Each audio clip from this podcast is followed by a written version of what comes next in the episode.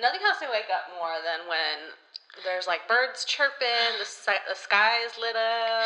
I love how you're thinking of it from such a positive angle, and I'm Yeah. like, and in my mind, I was like, nothing fucking wakes me up like some motherfucking sunlight in your eyes. So fucking annoying.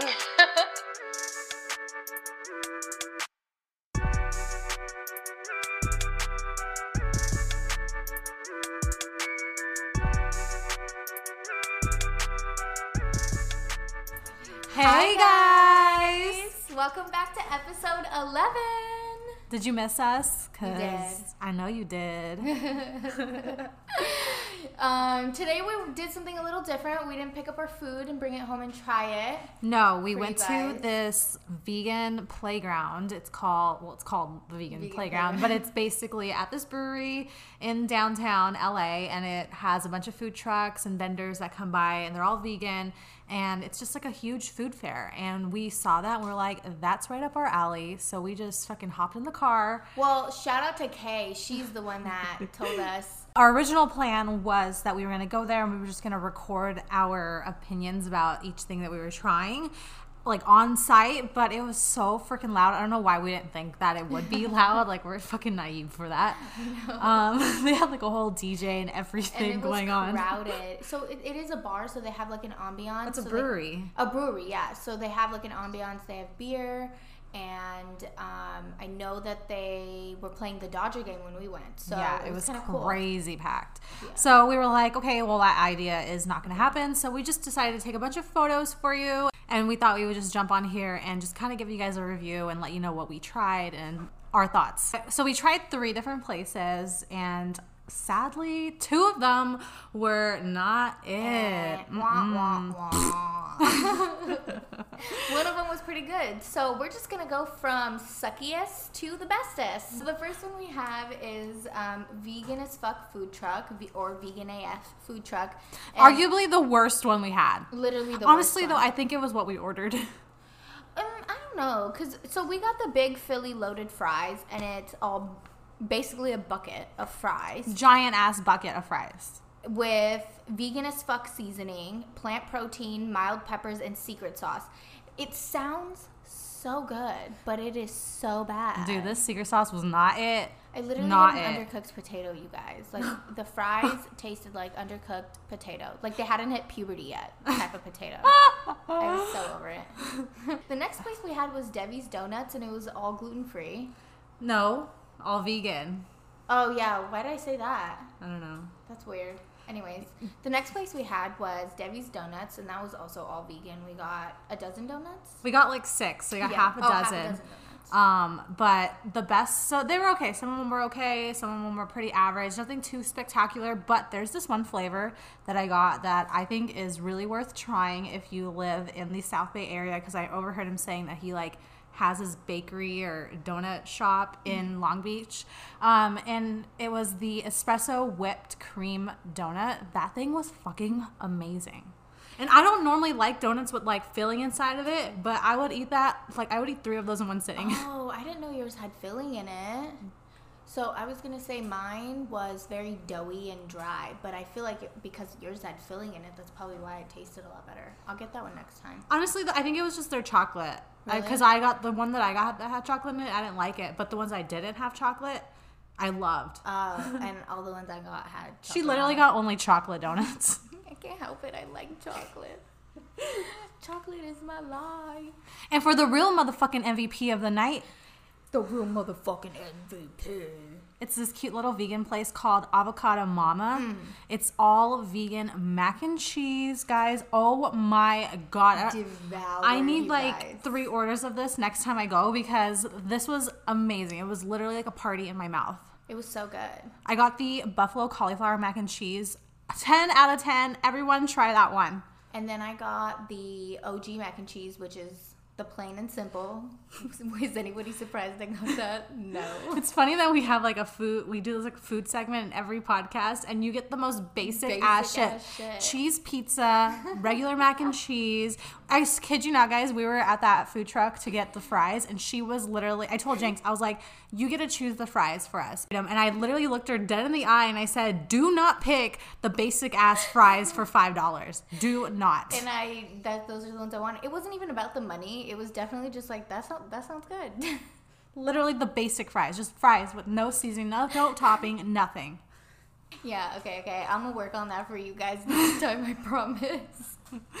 but yeah, that place was fire. I would definitely go back to Avocado Mama. Yeah, we got to find out where they're at, like where their storefronts at, so we can hit them up. Definitely. But I think everyone should try out um, the vegan playground. We'll, I know we'll be back trying out all the different places that are there. Um, If you live in LA, it's currently held at Boomtown Brewery on Wednesdays, and then it's in South Bay on Mondays. So two days. yeah. Overall, I would say I give the vegan playground, ambiance, everything like an 8 out of a 10. I think I'm gonna say I'm gonna say like a seven and a half. Okay. I need to try other things and see what I like first. Okay. But I like the ambiance for sure. I like the vibes and everything. It was really chill.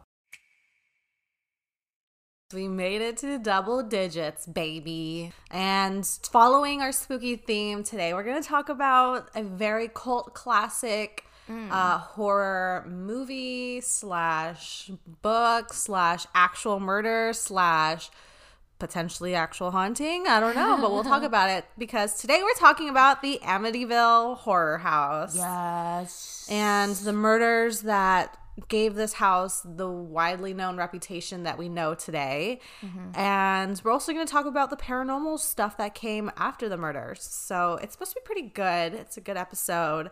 Um, and I, I love it because it's a very controversial case and controversial story itself, you know, because we don't really understand what happened in the murders. You know, it's not like hard evidence. Yeah, there's a lot of factors in this case that make you that leave a lot of question marks and um, leave things up to the imagination, and that's kind of how like it all started in a way. Which is funny because anything with murders and you know any investigation is all about the fucking facts. Yeah.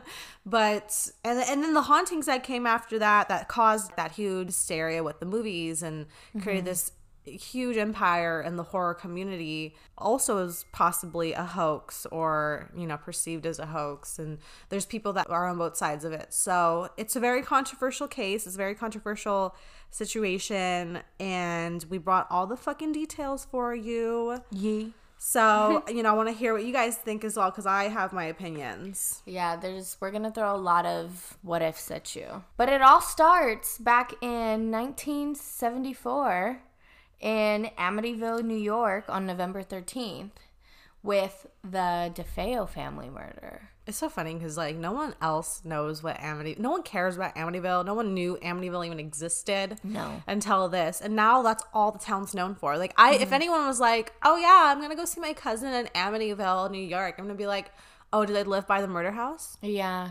Have you been there?" It's funny because it's funny because that like what you just said, the fact that like it's such a small town and like it's not really known for anything except for horror played a factor in to the murder. Right. It was a higher income community. It wasn't like a creepy area. That's why it was such a sleepy town was because there's nothing any there was never anything happening. There was just such a normal It was a vacation home. Oh, it was a vacation area. Yeah, so like I when I was doing my research, a couple articles said that people would vacation there, so like it kind of well, I'll get into it later with all the police cases. now their and shit. tourists are there for different reasons. Yeah, now the tourists are there for different reason, but back then it was so different. The DeFeo family was a family of seven who moved to Amityville from Brooklyn um, to the famous house, 112 Ocean Avenue. Ronald DeFeo Sr. worked as a service manager at his wife Louise's family. So her, so his wife's family owned a car dealership in Brooklyn. So that's where he worked. And then their kids, there was two daughters and three sons. And they were all between the age of 23 to 9. And so the story kind of kicks off on November 13, 1974, when the oldest son, Ronald DeFeo Jr., at the time 23 years old, bursts into a door of a bar, basically saying, telling anyone who would listen, You have to help me. I think my mother and father are shot. And a handful of people, like, obviously, like, turn their attention to him and um, end up going to his house to inspect the scene, which is also odd because he didn't call 911 first. He fucking went to a bar and shouted it. And so someone from the someone on the scene who had went from the bar to the house calls um, the police and says everyone in the house is shot. So the police get there, but the next morning, New York Times printed a description of the gruesome scene, which was six members shot, mom, dad, two brothers, and two sisters. So Ronald DeFeo Jr., the oldest son, was the only surviving one of his family. And the weirdest thing is that they were all in bed, shot in the back of the head, back or neck, and in pajamas. In most of like the crime scene photos, every single room looked normal except for the bedrooms. Each of the bedrooms had a dead DeFeo family member in it, face down, with bloodstains covering their blankets and sheets. The officer on the site also said that they did a really neat job because the door was unlocked, like there was no breaking and entering. Whoever committed this murder had to have easy access to the house or the family trusted. At, at and there was no sign of struggle either, right? no, there was no sign of struggle at all. And you would think there would be if like there's uh, people getting shot up in the house. Like, how did no one wake up? Exactly. How did no one like try to fight him off or anything like that? Exactly. Exactly. And that plays like a huge role in the future. Police didn't suspect Ron at first, which is absolutely insane to me. And they brought him in for questioning. Ron basically tells the police that he suspects it's um, notorious mafia hitman Louis Falini, which is not completely far fetched because their family was tied to um, like a crime family, like a mob family. His uncle Peter specifically was a prominent member of like the Genovese crime family. Oh wow, Yeah, he said that that's uh, some tea. he said that Falini lived with them and helped Ron's dad carve out a space in the basement to stash cash and gems. He was very eager to t- provide like unnecessary details. So he would say things like, one time he set fire to his father's boat for insurance money. And then he even told the police that he like would do drugs and like was addicted to alcohol. And during this time he was on probation. Hmm. And then the police were So maybe that's why he cooperated because he knew like if I don't tell them, they're gonna find out, and then it's gonna make me look even worse. Like Yeah. that's probably. I mean, that's what like as a lawyer I would advise my person to say that, especially like if you did it. Yeah, but It's you know like- that now based off of like the information you have access to. Yeah. Back in the 70s, you're not going to fucking know being on drugs. Well, if he's on probation, then they know it's gonna be a record.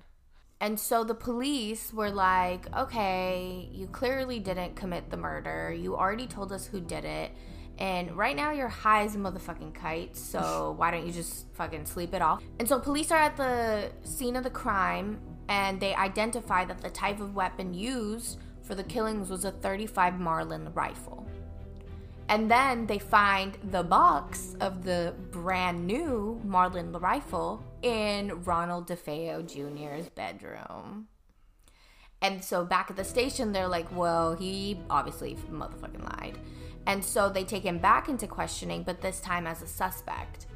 And DeFeo broke down very quickly under the pressure and he began to alter his story to say that Falini and some guy ended up waking him up at 3 a.m. They led him through the house and forced him to shoot each of his family members, which the police didn't believe again.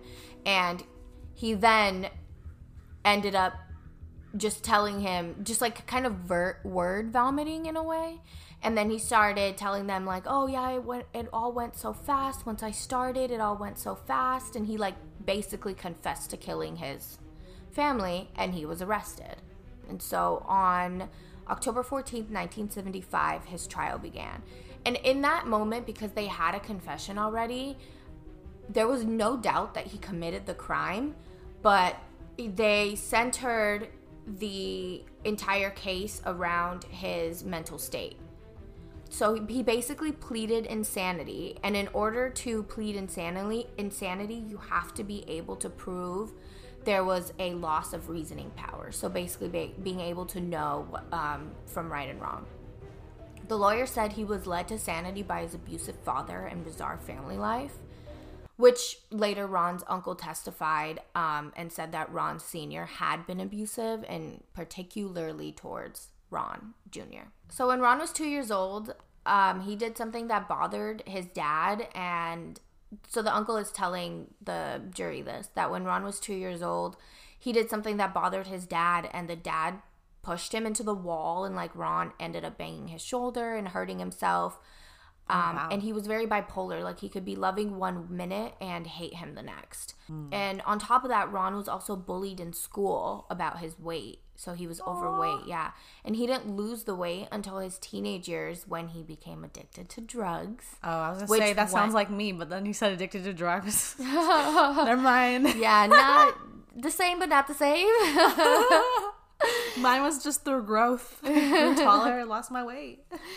Um, he got addicted to drugs, which then later like which went on into his adult years and became the reason as to why he's on probation now. What kind of drugs were they? Like was it hard drugs it was, hard drugs, yeah. It oh, was like everything. Crack? I don't think it was crack. I think it was doesn't matter.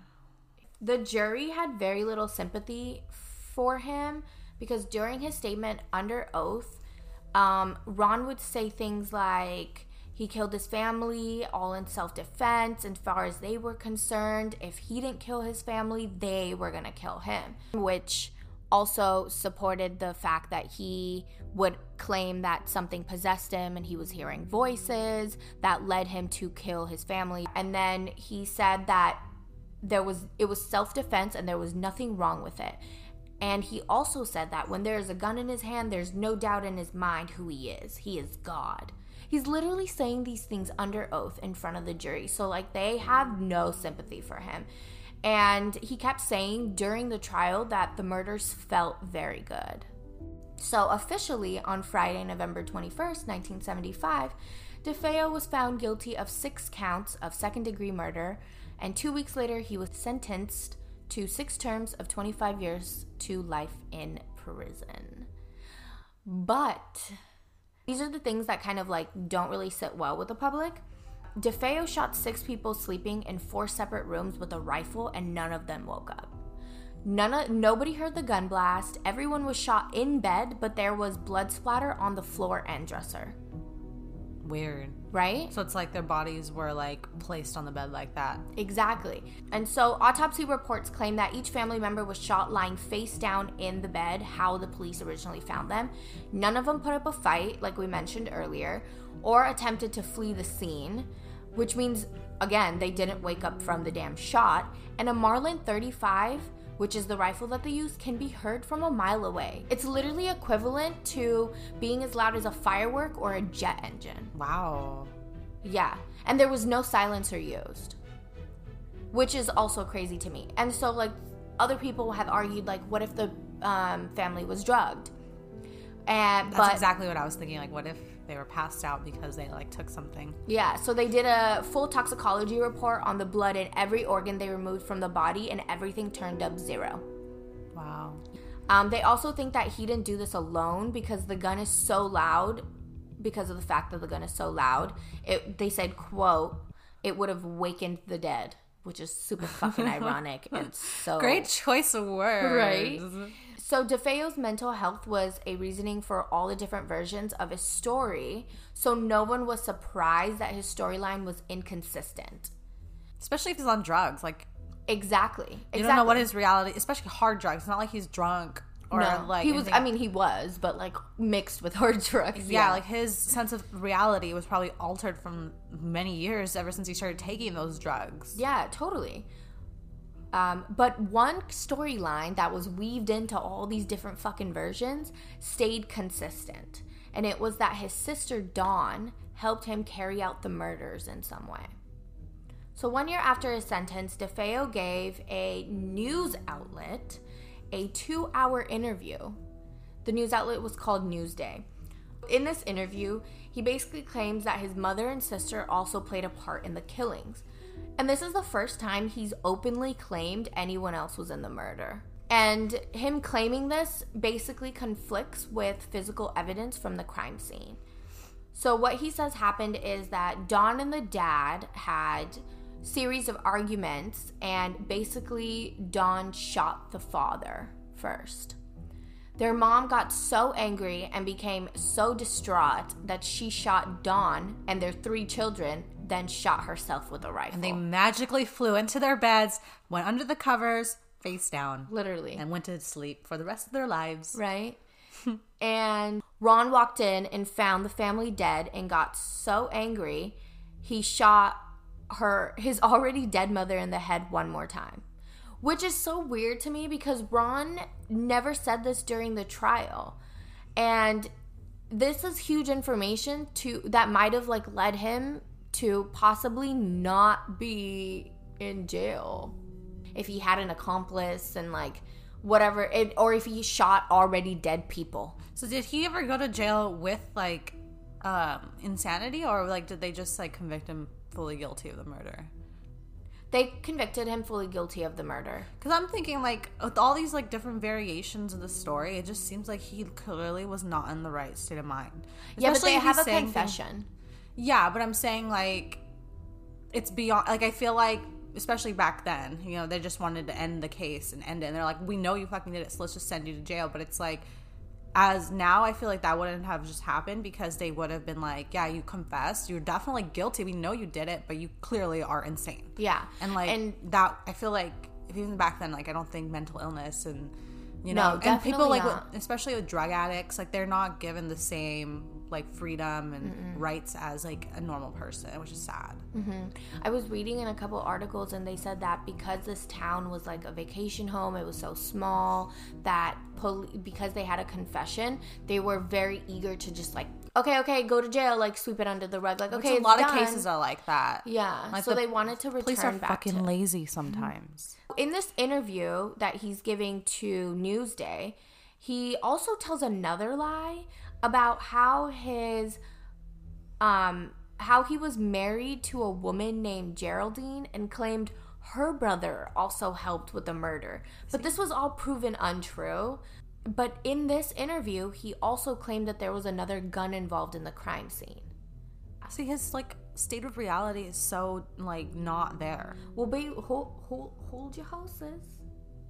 Ric Osuna, who is an author who wrote the book about the Amityville, he did an interview with Ronald DeFeo Jr. in 2000. And Ron told him that him, Dawn, and two other friends came up with a plan to kill their dad, who Ron also claimed in this interview that was that his dad was abusive, which we know to be true. He wanted to kill his mom too because they believed the mom enabled the dad's abusive behavior and they would then drive their younger siblings. So after they executed the killings of the parents, they would then drive their younger siblings to safety and live happily ever after. Like that's how that's just how things work in this world. Um, Dawn told her siblings who were in their bed, she was like, "Stay in bed. There's burglars in the house, and you should not move. Dawn't make a sound. Don't move, no matter what you hear." Okay, so this is Ron telling in the interview to Ric Osuna that this is what Dawn told their siblings who were sleeping in their bed. Then Don, Ron, and one of their friends went to their parents' room. So there's three people who go to their parents' room. And Ron has the gun in his hand and he hesitates when killing his dad. So Dawn gets frustrated, takes the hand out of the rifle out of his hands and just like shoots the dad. And then Ron snatches the gun back from his hand from Dawn's hands and kills the mom. The dad, who didn't die but was injured, rose from the bed, and then Ron shot him again for the second time, this time killing him. Their mother, who was like moaning and groaning in the corner, the friend then takes out his revolver, shoots the mom, and then flees the scene. And Ron's like, Ron tells, Ron says in the interview, he's like, um, I ran after the friend and dragged him back to the house to clean up. Okay. boy. And by the time they came back, Dawn apparently had gone into a frenzy and killed all the other three siblings. And it's funny because, like, I'm sure her fingerprints are nowhere on those guns. Yeah. And Ron, feeling grief and anger, overpowered Dawn, took the rifle from her, and shot her in the back. But I guess there is some evidence that proves this somewhat right because in in terms of how Dawn died. So Dawn is seemingly murdered somewhere else first and then placed in her bed after she was already dead. And the only reason they know that is because evidence points to her having a massive head wound and there was brain matter and blood all over her bed and mattress and nightgown, but there was no splatter on her headboard, which was like inches away from her head, mm. which is crazy. That's an interesting So- detail. yeah. So it's definitely like something is still fishy. And so in 2010, a documentarian by the name of Ryan Katzenbach compiles information for a six hour long trilogy called Shattered Hopes. And he, it, this is a um, a video production where he discovers the truth in the evidence that a second weapon existed. And so basically, in when when he's compiling all this information for this trilogy, he claims that the police sent him unredacted case files, which suggested that a 38 revolver was also involved in the crime scene. It's crazy. Like when I was reading this in the articles, I was wondering why the police would send him unredacted case files. And so he basically it was an administrative error because he was also shocked that he got the unredacted case files too. But that basically kind of proved that there was another weapon possibly involved. And so an early ballistics report showed one bullet was different from the rest. Hmm. Yeah. And then the police report filed the day after the murders states an officer overheard someone say that DeFeo was trying to get a silencer for a 38 revolver. And DeFeo's friend under oath said few months before the murders he that a 38 revolver was in the drawer of DeFeo Jr.'s dresser. So, what if there really was a friend and he had the silencer and he took them with him? Maybe. Maybe. And the file also indicated that DeFeo had disposed of evidence in pillowcases and placed one of them in a storm drain in Brooklyn, which he had later told police. And so the police go and look for it and they find it exactly where he described it to be. But inside was only a holster, but no handgun. Bas- would basically like suggested that another weapon was involved but disposed of somewhere else. So Katzenbach is going through these um, these files that he's gotten from the police, and he's looking at photos of the crime scene, and he finds a picture of a trash can with a pillowcase inside of it. He does some fucking detective work, and he finds the former location of the trash can, and found that it was a few blocks from the DeFeo home and steps away from the Richmond Street dock.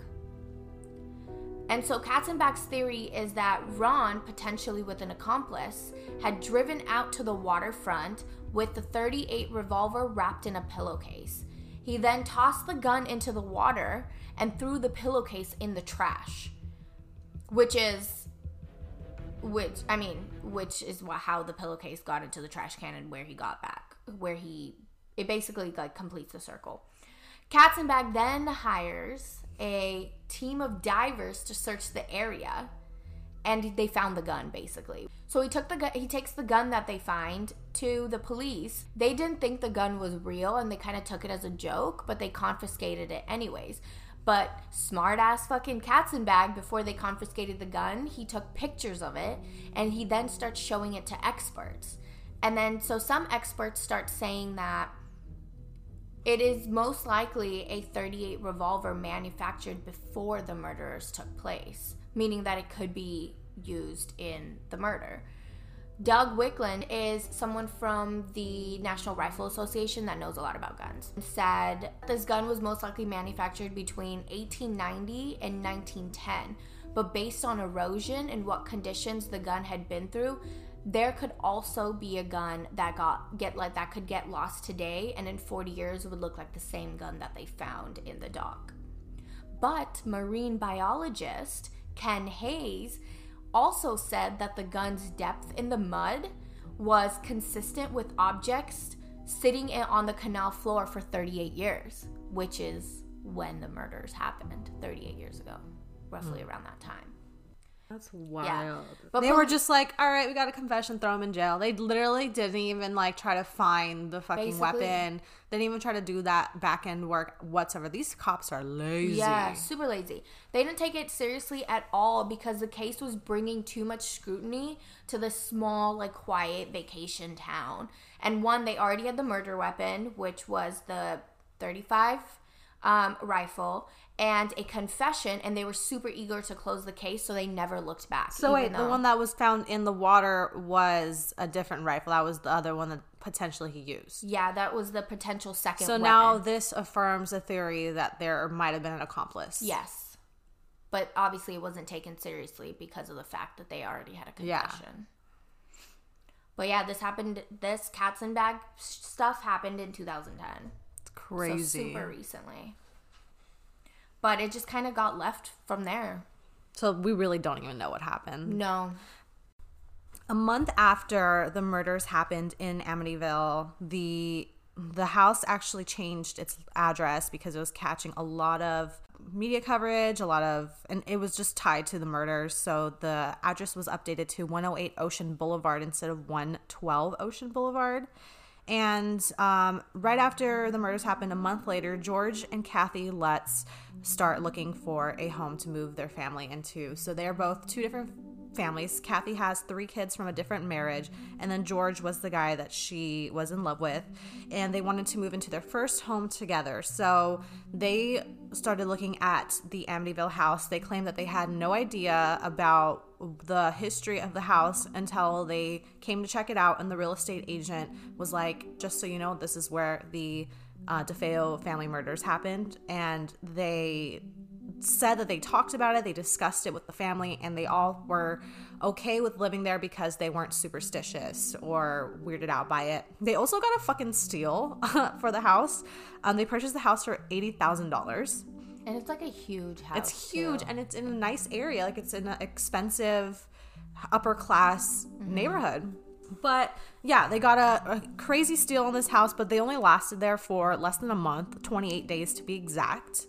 Once they found out that they were moving into that house, they obviously would talk about it with their friends, and their friends were like, "Hey, just because like of the history being so, you know, gruesome, just get it blessed by a priest, you know, just just to be safe, protect the energy. So Kathy and George are like, all right, let's do it. So they hit up a priest and they're like, hey, we just bought this house. We're gonna move in. Can you come bless the bless the house? So the priest comes in and the lets us stay outside. He walks the property, he walks the house, and he's just doing, you know, his prayers, doing the holy water shit. You know what they do. The priest walks upstairs. He walks into one of the rooms. It's going to be their sewing room, but this used to be Mark and John DeFeo's bedroom, so the boys. The priest um, is doing his, you know, prayers, blessing that room, and he just feels a huge energy shift. It turns very dark, very, very heavy, and he hears an entity tell him to get out. And the priest is like, Ooh, this is not good. This is not a good vibe. He leaves, he goes outside after doing the blessing, and he lets George know. He's like, Hey, you know, just finish the blessing. That room upstairs, I don't like that vibe. I don't think you guys should use that room. And George told him, I'm not going to use it as a bedroom. It's going to be a sewing room. And the priest is like, Cool, great. Don't let anyone sleep in there. Bye. just dips. Um, and after super fucking vague too. the they believe that after the blessing happened the that's what triggered these spirits to get a little angrier and immediately that's when like haunting started to happen inside the house and it was all a very fast escalation. Um, i mean like i said they were only there for 28 days. So things started happening almost immediately. George claimed to wake up at 3.15 every night which was the exact same time of the death of the defeo family murders. And uh, Kathy would have dreams about uh, the murders taking place and just the gruesome f- potential memories of what really happened in the home. They claimed that doors were being ripped from hinges, cabinets would slam, slime would ooze from the ceiling and would be found on the floors. It would be like this green, gross looking slime. Uh, black liquid would be found in toilets and coming down from keyholes. There would be flies swarming in the sewing room, which is always a sign of demonic entities, just just so you know. They would have increased tension within the family and negative spirits feed off of negative energy. So when there's like fights happening, you know, things like that, the spirit it gives the spirits more power and it makes them more intense and they claim like they were having a lot more fights. The kids would have fights and then the parents would do beatings towards the kids. So it was just like a lot of negativity happening. The parents would constantly argue. And then there would be odors that would come and go just random odors. George claimed that he could never get warm. Like he would sit by the fireplace and get warm up his hands warm up his body. But the minute he walked away it would be instant cold. Like he just felt so cold. He could never warm himself up um In every room or just like constantly like constantly being in the that house. Oh, that's weird. So he would go and sit by the fireplace and he'd feel warm there, but then the minute he walked away from the fireplace, he'd be freezing. that's crazy. They uh, it wasn't very uncommon for them to have cold spots in the house either, uh, especially the staircase. That was like a common spot for cold spots there. Kathy said that one time she woke up from a nap and she looked in the mirror and her face was of an old woman, an old hag, as she used. Um, and she said it lasted for hours. So every time she looked in the mirror, she would just see a reflection of an old woman looking back at her and it just freaked her out. I mean, can you imagine? No, that's I would be so, weird. terrified. I would have probably like fucking purchased a shit ton of wrinkle creams. I'm I'd be like, but it's like crazy because then she would, you know, obviously look at like her family members and be like, "Can you do see this?" And they wouldn't see it. So then, like, I would feel like I'm going insane, or Mm. I'd have crazy body dysmorphia or something. But yeah, that would terrify me. George was constantly constantly being lured out of the house. Uh, The door to the boat room kept opening in the middle of the night, and he would leave the house. And then one time when he he went out to go inspect, nothing was going on. Closes the door and is walking back into the home, and he looks up and he sees an entity in his daughter's bedroom, Missy, and his daughter was five years old during this time, or God. well, his stepdaughter. Um, so he saw an entity in her bedroom and he freaks out and he starts running up there. Nothing's there when he, you know, approaches the room and then goes to sleep. His daughter, Missy, also grew a liking for an imaginary friend and she refers to it as an angel, but I don't think so. I think That's fucking weird that like he saw something in Missy's room and then Missy has an imaginary friend. Suspicious. Yeah, and a lot of um, haunted homes, you know, stories and things like that. Negative entities and ghosts will present themselves to children because their more their veil is thinner, so they're not as susceptible to being like, "Oh, that's bad for me. Let me block this out of my mind and everything." Because that's kind of like why adults don't see ghosts and interact with ghosts as much as kids do so it's very common for like ghosts to approach themselves towards children. They're also more innocent and so they're easier to manipulate. Mm. So his daughter Missy, she starts to grow this liking for her new imaginary friend named Jody. And she claims that Jody looked like a pig and would sometimes appear normal size, but then sometimes would be increasingly larger than the house, like massive. And she also said that he could change shape and form however he wanted to. And they would hang out, they would talk, and the parents were once upstairs in the upstairs bedroom and they were looking down outside the window and they saw two eyes staring back at them. And Ew. Mi- yeah, and Missy told them that she thought it was Jody because Jody was wanting to come inside. Can you imagine your daughter Shut telling you something like up. that? Fuck no. I'd be like, okay, honey, like let's leave. We're moving. Get the holy water. Get Fuck no, bitch. I'd be going so fast. Uh, so the last night that they were in the house was when a lot of shit went down, and that was the absolute, you know, point when they were like, we can't do this anymore. And what transpired was that one night they were sleeping, and at three fifteen in the morning, as always, uh, Of course. demon hour. George wakes up, but he's paralyzed. So he cannot move. He can just only open his eyes and look and he can't he can't move his body at all. He's hearing from the boys' bedroom the door the beds slamming up and down on the floor. And then he looks over at his wife Kathy and Kathy is levitating in the bed and she's floating. So like she levitates and then starts floating away from the bed. And then at that moment he feels some entity, somebody, something sit on the bed next to no. him. And he is completely terrified and he keeps yeah, he keeps hearing the bed slamming in the boys' bedroom and then he hears dragging sounds from the boys' bedroom. He kept also hearing pigeons in the vents, so like pigeons flapping, but some that but the next morning like when they inspected it, there was no pigeon nests. They never heard pigeons during the day, nothing. It was just at that time at night. And then they, because of all the hauntings that were happening, they were also using, like, they were bringing their dog up into the master bedroom to sleep with them at night just to, you know, feel protected. And that night, their dog would not sleep all night and he was constantly puking. Oh my god. Yeah. And then the next morning, they all wake up and they're terrified. All the kids are freaking out. Uh, George is like super shaken up, and Kathy has no recollection of anything that happened, and neither does Missy. She was kind of like, "What happened last night?" Oh my god. And um, with So the only person who remembers is George. and the boys And the boys, they were okay. like they were freaking out but on january 14th of 1976 the lutzes fled the house and never looked back. Um, but they still owned the house you know so they just got all their shit and left and went and stayed somewhere somewhere else.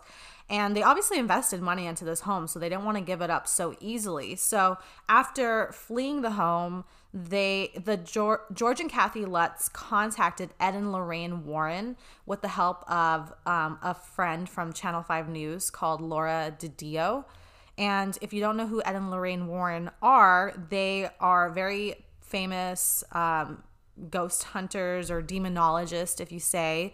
Um, and Lorraine is a clairvoyant. So they're a duo, they're married, or they were. So clairvoyants R.I.P.. can see, right? No, they can feel. They can feel. Okay. RIP, they have both passed on, but they left such a big uh, legacy on Earth and they really like shifted the belief of, you know, hauntings being fake because they dedicated their whole life to investigating, you know, the paranormal and helping families that were, you know, being possessed or attached to an entity to release them. And um, a lot of times they did this for no money. So Wow. they, I think they used to have normal jobs, and then Ed met Lorraine. This is totally a sidebar, but Ed met Lorraine, and then they both felt like they met each other, like they were soulmates. Like she felt like it was like meant to be, and like them meeting each other was destined, and their work together was like destined and stuff. And That's cute. that is so cute. Yeah. And so when they met, they were both fascinated by like little hauntings that were happening in the area. So they would he- they would have like news clippings that they would find on the newspapers, and then they would reach out to those people or go visit the house when they would see stuff about it, and they would say, "Hey, like." do- Can we just like check it out? Can we investigate? I think um, Ed was like an artist, like a painter or a drawer. So he would like give them paintings in exchange for them to go investigate their house. And then eventually they got like a lot of news coverage and media. So then this became their full time job. And then they would just make money off of like the media coverage that they, they would get. But Wow. I think, isn't that so cool that they just like dedicated their whole life to this and never like charged people for these things? Yeah. Um, so yeah, they get in contact with Ed and Lorraine Warren, and the Warrens come to visit the house on February 24th, 1976. So a little over a month after the uh, Let's Lutzes moved out. And Lorraine described the vibe of the house as very overwhelming, and it had a big sense of depression and sadness throughout the entire home and when they were doing their walkthroughs um, and they came upon the basement and they walked down into the basement ed said he felt a powerful inhumane presence and he described it as you know the feeling of you know standing underneath a waterfall and that pressure was like driving him down to the floor energetically Wow. very intense and at that point he said that he knew this wasn't just got chills, dude. Yeah. That's crazy. At that point, he said that he knew this wasn't a ghost. He knew it wasn't a normal haunted house. This was definitely something very far sinister and powerful. So after they do their walkthrough, they're like, okay, this is something that's completely out of you know our what's the right word like Realm, depth. Depth. It's like this is bigger than what we have never done. Mm. We don't have the means to handle this on our own. We need to have, you know, we need to invite more people in here so we can kind of investigate with other psychics. So on March 6, 1976, a group of investigators helped them put together their findings. They kind of have this like group investigation slash seance in the home. And there's so it's a it's just a bunch of psychics and then there's the channel 5 news team which you know good old lauren didio and her team there to document the whole investigation. One of the psychics that was there her name is mary pascarella and her psychic uh, gift is be, is known as being a time walker which means that she can sense uh, and at times visualize past events that have happened in a certain specific location Okay. she got ill during the seance and was like, I'm gonna go rest. Okay, first of all, when I heard this, I was like, why the hell would you even think you should rest, let alone go in one of the bedrooms and rest? I'd be like, I'm gonna go rest right here in front of you guys on the couch. Don't let nothing touch me. Don't let anything come by me. But she decides to go upstairs Oh my and god. rest in one of the bedrooms. And she's laying on the bed and she's reciting the Lord's Prayer. And she looks up and sees a group of entities in the doorway of the bedroom, outside the bedroom, but like at the doorway. And they're reciting the same prayer, but backwards. Oh my god. and that is a sign of demonic or the occult. Then there's a Channel 5 cameraman named Steve Petropoulos who experienced heart palpitations and shortness of breath when he was on the stairs. And um, both George and the Warrens stated that the stairs were a cold spot in the house, constant cold spot. But Mary Pascarella also claims that when they were doing the seance, she saw a black shadow that formed a head and would move around the house. And Lorraine believed that the home itself was demonic. It's n- and she said it was not um, infested with humanly energy, but something far more intense and evil. And that she believed that the house could only be rid of this energy by having an exorcist or a Roman Catholic priest come in and do a cleansing. The Lutzes were a little reluctant to do that because they felt that they didn't want to put anyone else in harm's way and if it had this much of an energy they didn't want anyone to risk their life in cleansing the home. So um, after that investigation they decided not to move forward with the cleansing. They sent they gave the house back to the bank and left and never came back and this was on august 30th 1976 but the rumors are that the home is built on an ancient burial ground and was once linked to a Satanist named John Ketcham. And the house had several different owners uh, within the last year itself. Uh, and it's constantly been off the market and then back on the market, off the market, back on the market. And people really be buying these houses like thinking that do you think like well i don't know if you know but like do you think that it's because of like they are curious to know what a haunted house is like or they just have no fucking idea Maybe, but it- it also could just be that people are like, "Oh, it's a fucking hoax. What? The, mm, I'm gonna go oh. buy the house," and that's probably why they buy it. And they're like, "It's not a big deal," blah blah. And then they'll be like, "Oh wait, it's fucking haunted. Let me move out." You know, I think I, that's honestly what I think people are doing. yeah that would make a lot and plus, with like so much history and it's been gone, you know, nowadays people don't even know what the Amityville murders and horror is, you know? Yeah. So I feel like it's also that. Um, but the house was last sold in 2017 for $605,000. Very good deal still. yeah And they've also renovated the house too, so it doesn't look like how it used to look before. At least the exterior. I'm sure they updated the interior as well. But in 2005, one of the Lutz's kids, named Christopher, he goes by Christopher Quaratino, had an interview with the Seattle Times, and he told the Seattle Times that a lot of the stuff that happened or that claimed to have happened was kind of exaggerated. So wow let's let's let's go back. Let's go backwards. So after so when the Lutzes move in, there's a lot of they were not shy of going to the media and talking about the house and the hauntings and they got a lot of coverage in the media because of that they that's where like the book deal came from and the movie deal came from and you know they would write they the author of the amityville horror house had like they did interviews with him and he used like 45 hours of interviews with the lutzes as you know his research for the for the book.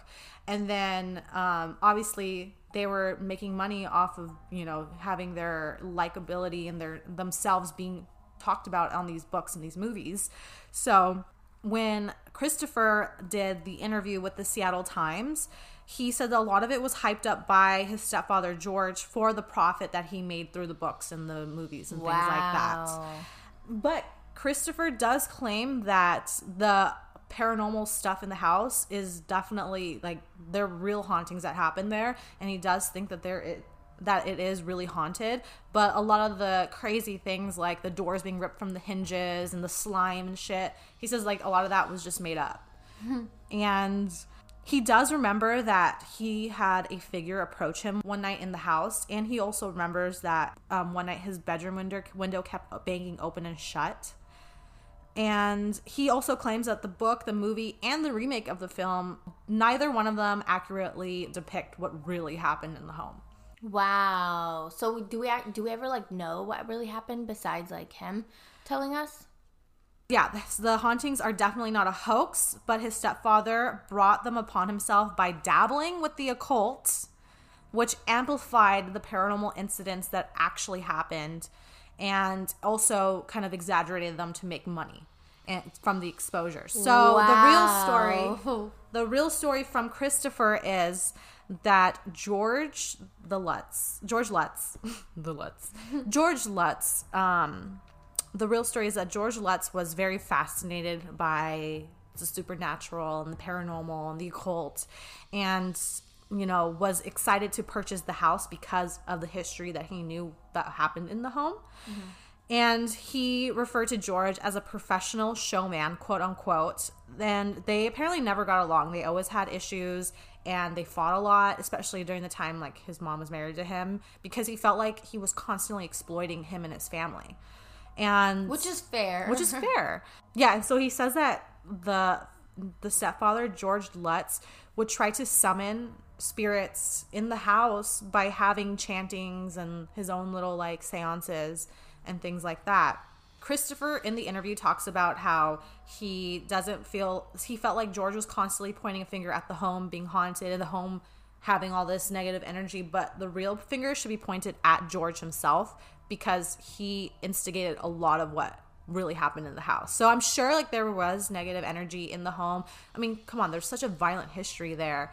I'm mm-hmm. sure it is probably, you know, has some type of vibe in there, but him by him summoning these spirits and him trying to communicate with them and interact with them obviously gave them power, gave them more energy to become stronger, and that's probably why like a lot of things escalated, Yeah. you know, when they moved in. He triggered it for sure. He triggered it, yeah.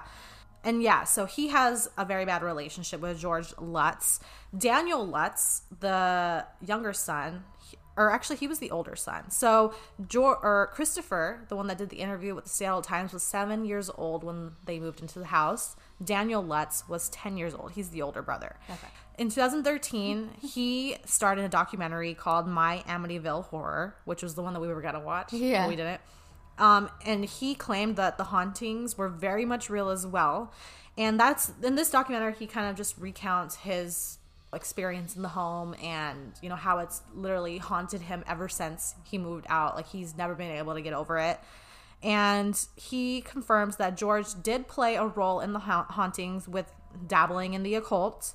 Um, but he also had more experiences than his brother, so he claims that he felt a spirit pass through him. And he said that he does remember having like bodily possession. So something took over his body at some point when they were living there, and he knows that. And he still claims that till this day. He also recalls furniture being moved around in the house. But it's just funny to say that like him and his brother both blame the stepfather for Yeah. for doing that. Um, and like I think George also or not George, uh, Christopher also sued George um, in the early 2000s because he was trying to um, do another movie deal, I think. And so he was suing him for um, fraud and like, you know, using like Wow, good on him. yeah, so they have a very bad relationship, and obviously, like um, Kathy and George got a divorce in 1988, I think, or something like that. Um, and so clearly, like the relationship was very, it wasn't stable. Yeah. Missy Lutz um, stayed out of the spotlight. We don't know where she is. We don't know what she's doing with her life, and she like has never had like an interview with anyone or anything. But that is the story of the Amityville house. Oh my god. That is crazy. What do you guys think? Do you guys think it really happened? Where do you guys think the truth lies? I feel like there are some lies in here, but there are definitely some truths, you know. Yeah. And I do believe like the house is haunted, especially with so much energy trapped there. And even with like the entire like Lutz situation where how like George specifically like fabricated a lot of it, like he also had to have there had to be de- a demonic presence there from the beginning in order for him to channel it in Absolutely. the first place. Absolutely. Well, I mean, I think it's like you can also order open portals. Right. So oh, and then wasn't the portal so, like in the basement or something? Yeah, but when you were talking about your story about how what's his face created like this room in the house to store his money, that's what I thought that was because I couldn't find anyone else talking about there being like a satanic room. But when you said that, it makes sense. That's Yeah. why there was a random room in the basement. But I do think that uh, George was kind of dabbling in the occult, and that could have triggered whatever spirits were already there to kind of have more energy. So, like the people that passed away in the home, but it also could have opened a portal to allow demonic entities to come through. And if you think about it, if it really is built on an um, ancient burial ground, there already is like energy that's already in this area. Angry And- energy.